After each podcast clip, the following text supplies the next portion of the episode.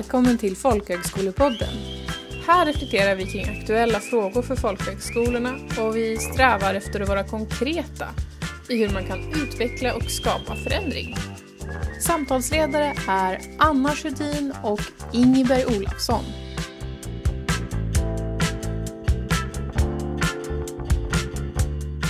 Idag så träffar vi Sandra Dahlén som bland annat eh, arbetar med frågor som rör jämställdhet, inkludering, sexualitet, diskriminering, bemötande och normkritiska perspektiv.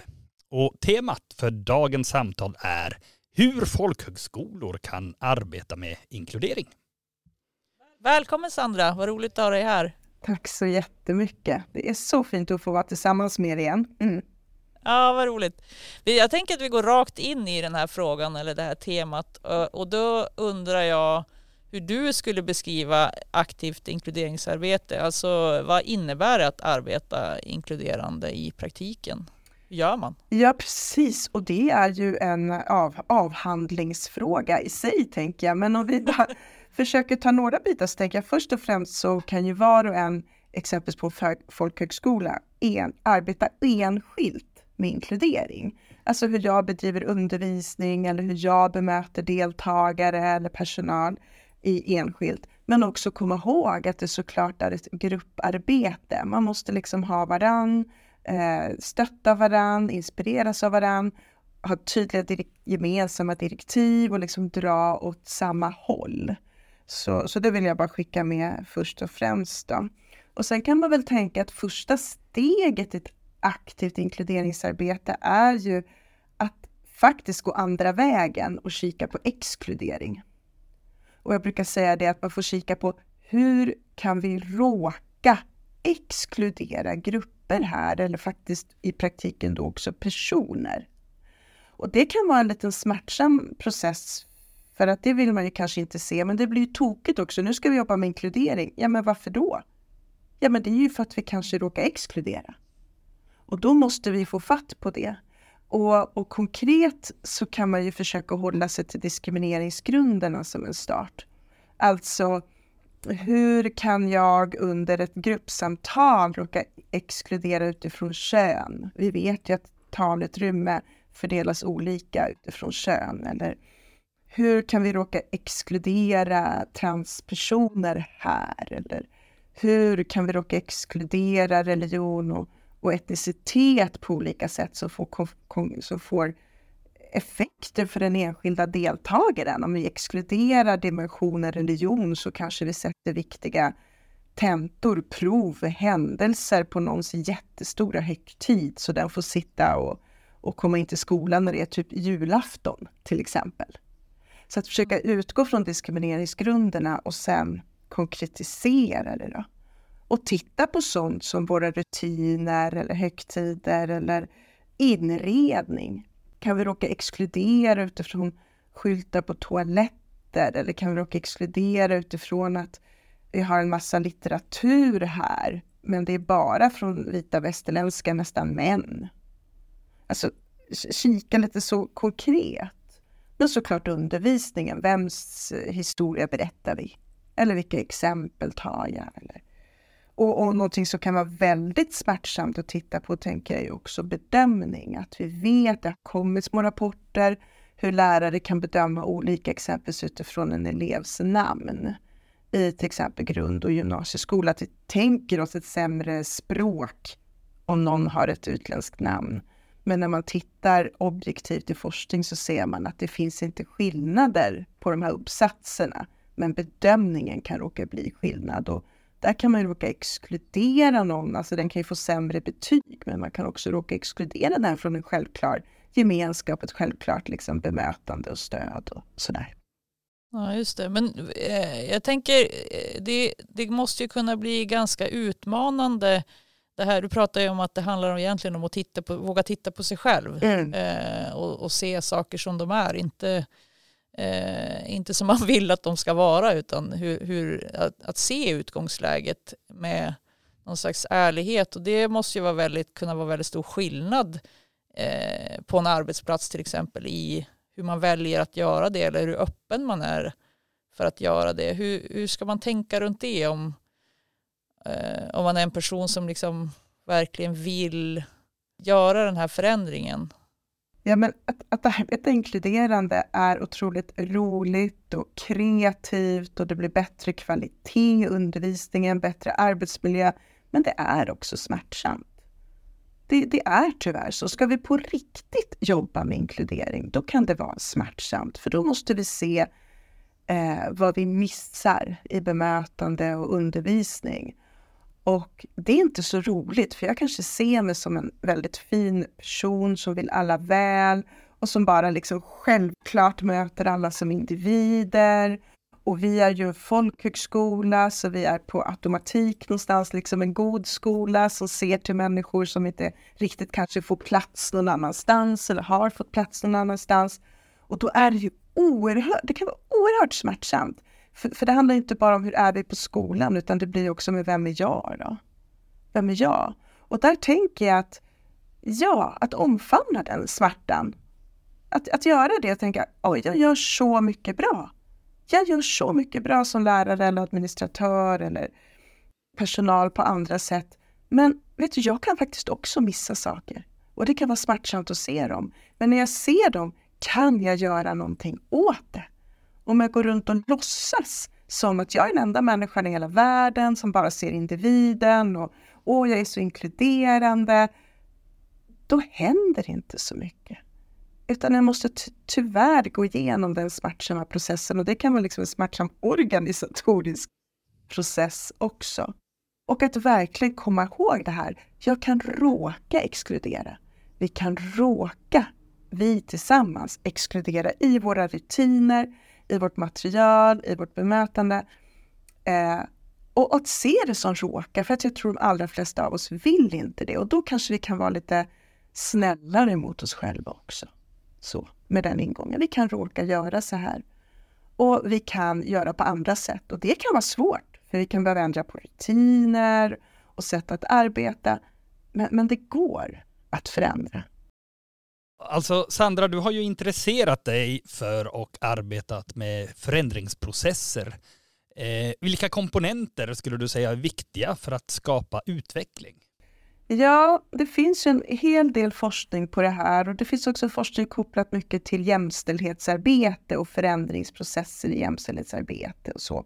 Och det kan vi också, tänker jag, applicera på inkluderingsarbete som delvis kan handla om jämställdhetsarbete. Och en sån tråkig, tydlig sak som alltid kommer upp, det är ju att det behövs tydlig ledning.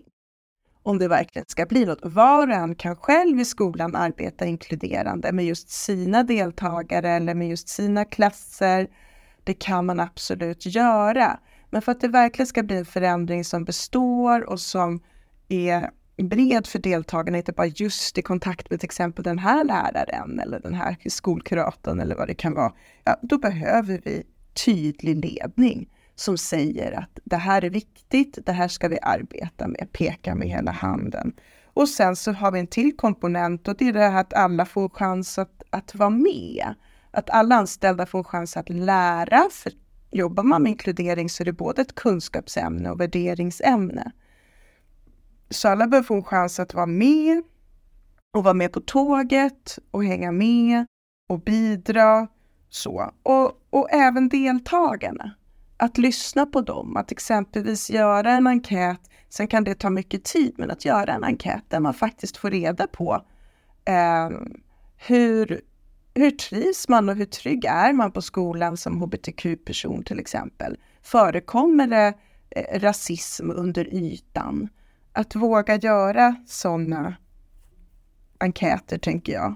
Och att sen också komma ihåg att ska det bli förändring, då kan man hålla på och titta hur det ser ut, analysera, prata, men ska det bli förändring, då, då måste man också vara beredd på att göra förändring.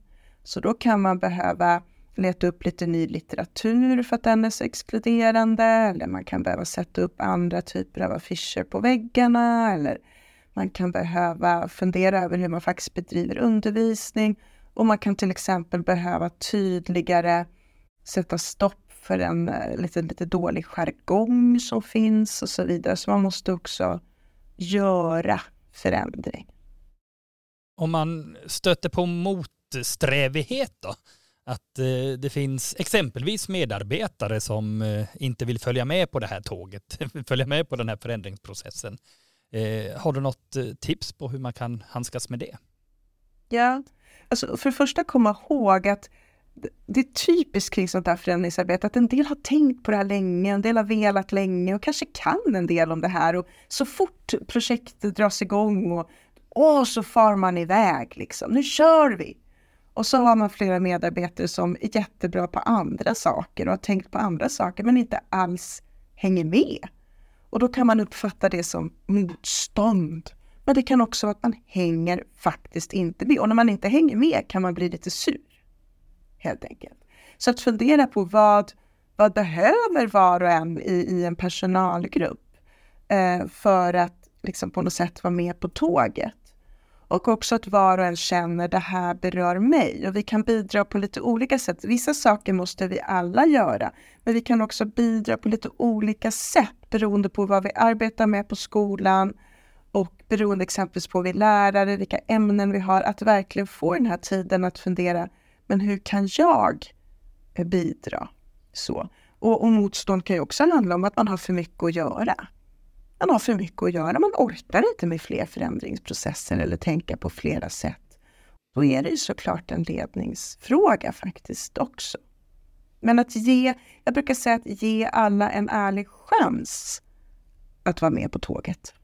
Jag vet inte om det var svar på frågan riktigt, men mm. Ja, men det är väl ett rimligt perspektiv att, det, att, att se det där att det kan få ta också olika lång tid. Man kanske gör lite olika resor. Det är fortfarande en, en förflyttning som sker över tid. Tänker jag. Ja, vi gör olika resor. Eh, och sen är det en ledningsskyldighet eh, att se till att resorna görs. Mm. Att vi, vi måste få göra olika resor, det tar olika mycket tid. Att kunna se styrkorna i var och en av oss. Hur kan vi bidra på olika sätt? Men att det ändå görs en resa. Man får inte hamna i en situation där en tredjedel av personalen vägrar arbeta tydligt med inkludering. Mm. Men man måste få förutsättningarna. Mm, just det.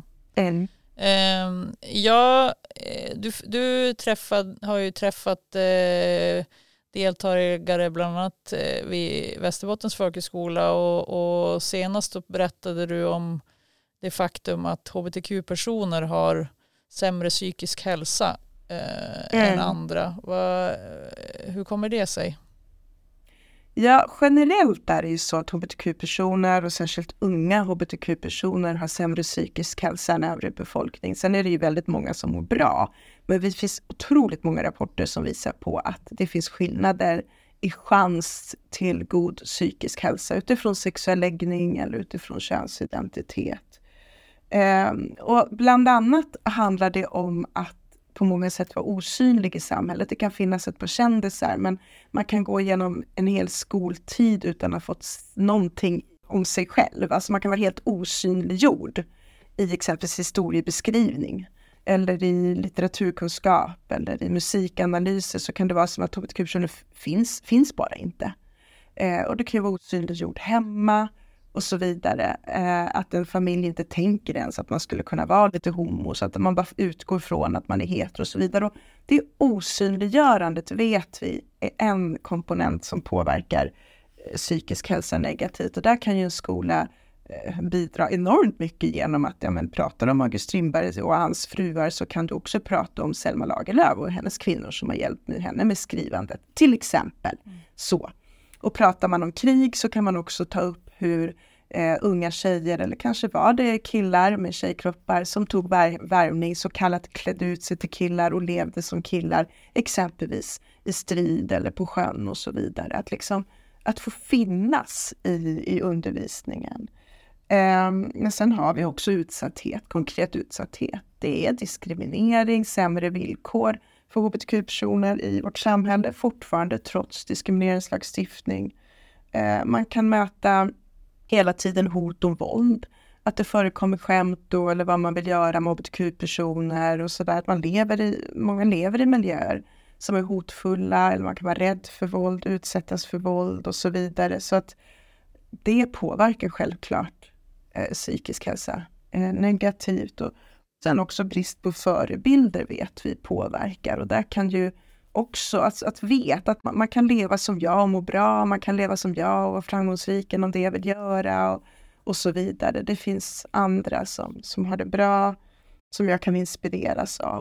Jo men det där är ju spännande om man, om man bara flikar in alltså att jag spelar ju lite tv-spel ibland Eh, och i den senaste versionen av det som förut kallades Fifa, men nu heter det väl EA fotboll eller något sånt där.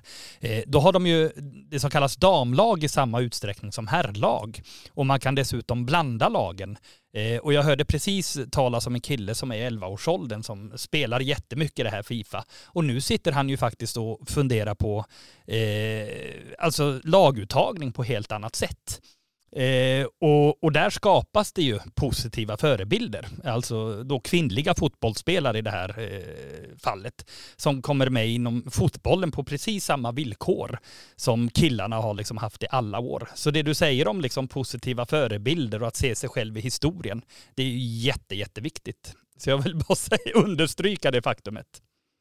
Ja, det, det är faktiskt jätte, jätteviktigt. Jag vet till exempel för ganska länge sedan så läste jag om Eh, forskning kopplat till matematik och, eh, och betyg i matematik och att man kunde jämföra mellan länder. Och i länder då där bara tjejer förutsätts vara bra på matematik. Det, det, finns ingen sån grej att det killar är bättre liksom och killar har logisk hjärna och hit och dit, utan tjejer, där har också tjejer generellt högre betyg. Man, man har ju tittat på hur saker påverkar den inför Ehm, ett, en tenta till exempel. Om du precis får höra innan tentan, ah, ja, jag hoppas det går bra, det här är ju lite svårt för tjejer. Jag kommer inte ihåg exakt hur de formulerar i forskningen. Då, får man, då presterar man sämre på en tenta än, än om man liksom självklart bara får veta att det här är inga konstigheter och du är skitbra. Så att vi påverkas ju bara så enkelt på olika sätt och vi får ja, olika chanser och jag tänker att det är fantastiskt i tv-spelsvärlden Eh, tillspel, eh, eller, dataspelsvärlden, nätvärlden håller på med. Jag ser ju hur mitt barn spelar Fortnite och, och har olika skins och det är helt normalt att ha så kallade tjejskins. Liksom. Eh, och jag kan se att stora YouTubers, män som, som spelar Fortnite också har det och jag tror att det betyder så mycket för så många. Det betyder något för killarna som kan börja se på tjejer på ett annat sätt. Det betyder någonting för transpersoner, att det inte är lika dramatiskt att ikläda sig liksom olika kön. Och det betyder någonting såklart för tjejerna. Eh, du, du har jobbat en del med folkhögskolor nu och eh, jag undrar vilka utmaningar vad gäller inkluderingsarbete eh, ser du att folkhögskolorna har i dagsläget? Jag har ju, jag måste vara ärlig och säga att jag har inte liksom forskat på just folkhögskolor och så. Eh, men utifrån det jag möter, jag tänker till exempel på Folkbildningsrådets eh, projekt kring jämställdhet, kvinnor och män, flickor och pojkar, eh, för några år sedan, så, så kunde de ju konstatera att det är olika villkor utifrån kön. Det är så och det är en utmaning att komma till rätta med det, helt enkelt. Så det tycker jag är viktigt att kika lite på. Vad är det de kommer fram till i sin rapport och, och våga ta till sig det. Vad av det har vi hos oss faktiskt? Vad av det har vi jobbat med och förbättrat? Men våga ta till sig sådana rapporter som, som finns. Och det kan vara en utmaning bara det. Plocka fram dem och våga kika på dem. Men sen så tror ju jag eh, jag har ju ett väldigt varmt, starkt hjärta för folkhögskolor generellt. Så, och jag tycker det är fantastiskt att samarbeta med folkhögskolor. Det, jag känner mig liksom hemma. så. Och, och, det tänker jag också för många som är anställda och arbetar, att man har en bild av folkhögskolan och man är där av en anledning. Man är där för att det är en mer inkluderande och tillåtande miljö på olika sätt. Men det är också en utmaning tror jag. Att, att våga se, att trots att vi är en folkhögskola så kan vi råka exkludera, vi kan missa i likabehandlingen. Eh, vi kan kanske till och med missa och se att det förekommer trakasserier och så vidare. Inte vet jag, men att vi missar för att vi liksom ser oss i folkhögskolan så kan man se sig, tror jag, och, och, och, ni, får, och ni får hoppa på mig nu, men jag tror att man kan känna sig lite extra god. Liksom. Eh, för, för det är ju någon form av lite alternativ skolform och man fångar upp de som inte har passat in kanske tidigare och så vilket är helt fantastiskt. Men det är också en utmaning att se vad är det vi är bra på, men vad är det vi faktiskt råkar göra som, som inte är i linje med vare sig lagstiftning eller våra egna policies.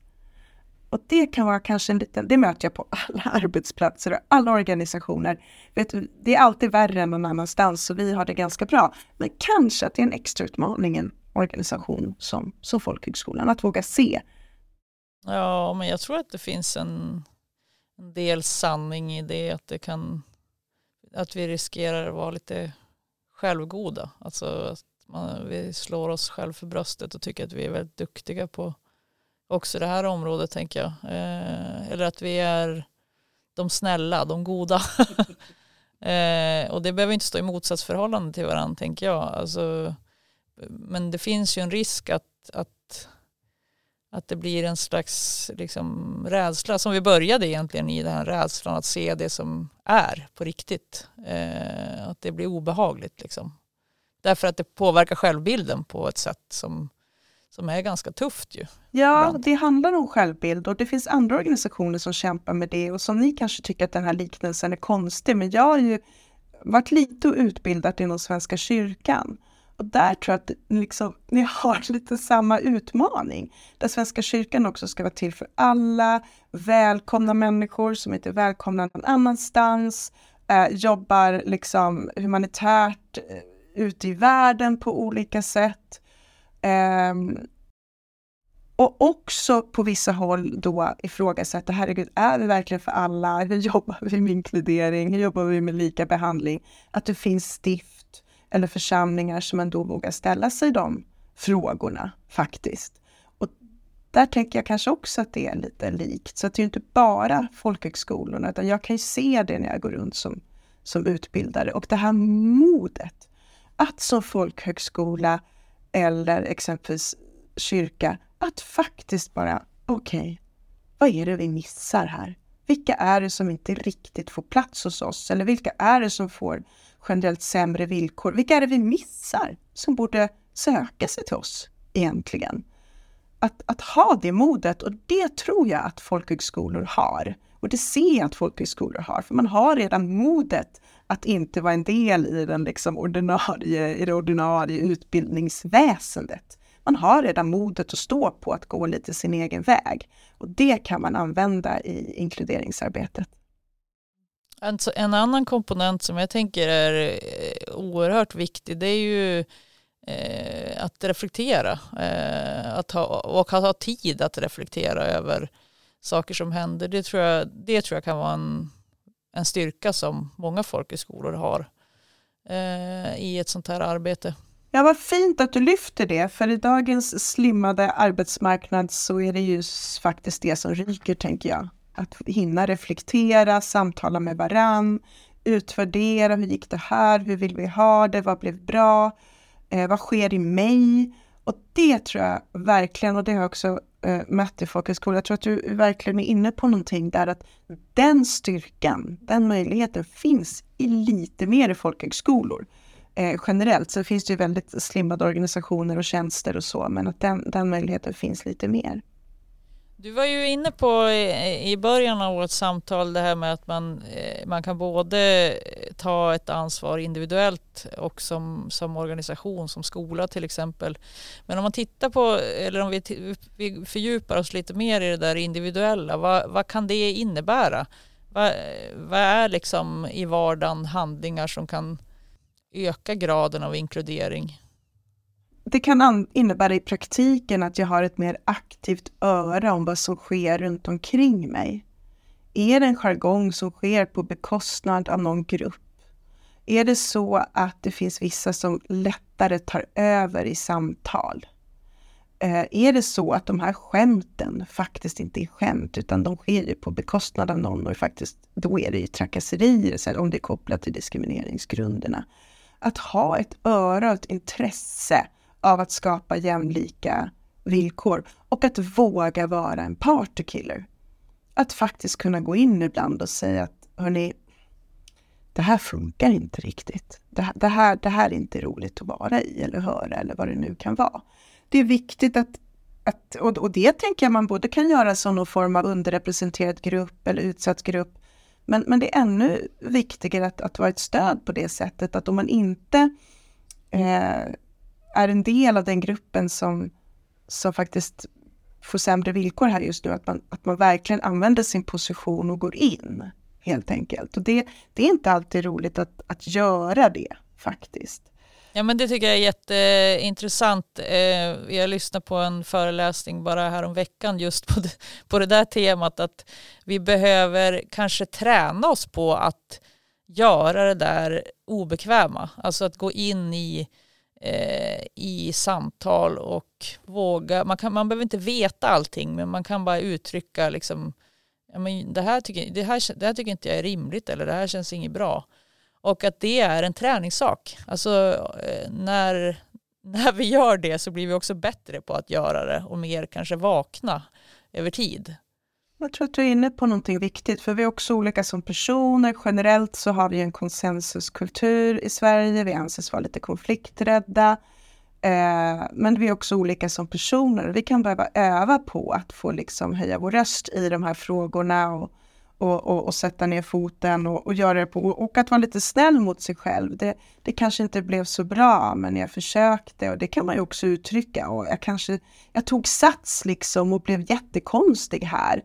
Att, att våga liksom göra det, men att våga på något sätt och som du säger öva helt enkelt. Eh, men jag tänker också att vi rent konkret kan testa sådana saker som att kan vi förändra talutrymmet på olika sätt? Vad finns det för metoder med att fördela talutrymme i ett rum, exempelvis? Eller om vi köper in nya böcker till ett bibliotek, att verkligen fundera på vem har skrivit de här böckerna och vem är intresserad av dem? Har vi de stora persiska poeterna här? Kan vi lägga en budget på det exempelvis? Eller har vi en hel kontinent som inte har en enda bok i, i bokhyllan eller vad det nu kan vara? Att, att på det sättet ifrågasätta men också aktivt göra. Och är det en musikutbildning, vem är det som står på scen till exempel? Eller vems, vem, när vi pratar om musikhistoria, vem, vems musikhistoria är det? Eh, vem kan identifiera sig i det? Så vi kan göra mycket var och en av oss, men det krävs att vi öppnar lite ögon och vågar testa. Våga testa, vara ute på lite okänd mark och ibland faller vi och ibland gungar det och ibland blir det tok. Ja, men vi måste testa. Och där behöver vi också vara snälla mot varandra och stötta varandra. Om man kommer och säger jag gjorde så här idag, nu skulle jag vara inkluderande och det blev ju bara pannkaka. Att, att inte hålla på, jaha, men varför gjorde du så? Du förstår väl att du ska göra så här? Och jag brukar minsann göra på det här sättet. Att bara lyssna och stötta och du, bra att du testar. Eh, har du någon idé om vad du vill göra nästa gång? Eh, eller så. Att, att vara stöttande mot varann i ett sånt här arbete. Ja, men hur, hur kan man hitta en bra medelväg där då? Jag tänker på en egen klassrumssituation jag hade en gång där ja, men vi hade ett väldigt öppet samtal och så började vi prata om vår barndom och då handlade det, eller kom ju samtalet ganska snabbt in på fem myror är fler än fyra elefanter. Och så eh, var det flera i klassen som liksom pratade om de här fantastiska barnprogrammen som var förr. Och då sitter ju halva klassen som frågetecken. Eh, för de har ju inte samma kulturella bakgrund, har inte upplevt de här barnprogrammen. Och hur ska jag, tycker du, som lärare navigera i en sån situation? För de som pratar om det är det ju viktigt och det liksom är minnenas allé de, de får vandra igenom. Men vi har ju fortfarande en halva klassen som inte har någon aning om vad, vad vi pratar om. Om vi kommer på det mitt i, om vi kommer på det mitt i, att säga det. Ja, eh, jag, jag, vill bara nämna att för er som inte vet om det så är det ett barnprogram och vi hade bara två kanaler så alla såg det här barnprogrammet och det är det vi pratar om nu. Bara så att ni vet för er som inte har sett det. Och sen kan man fortsätta en stund till för då är de inkluderade.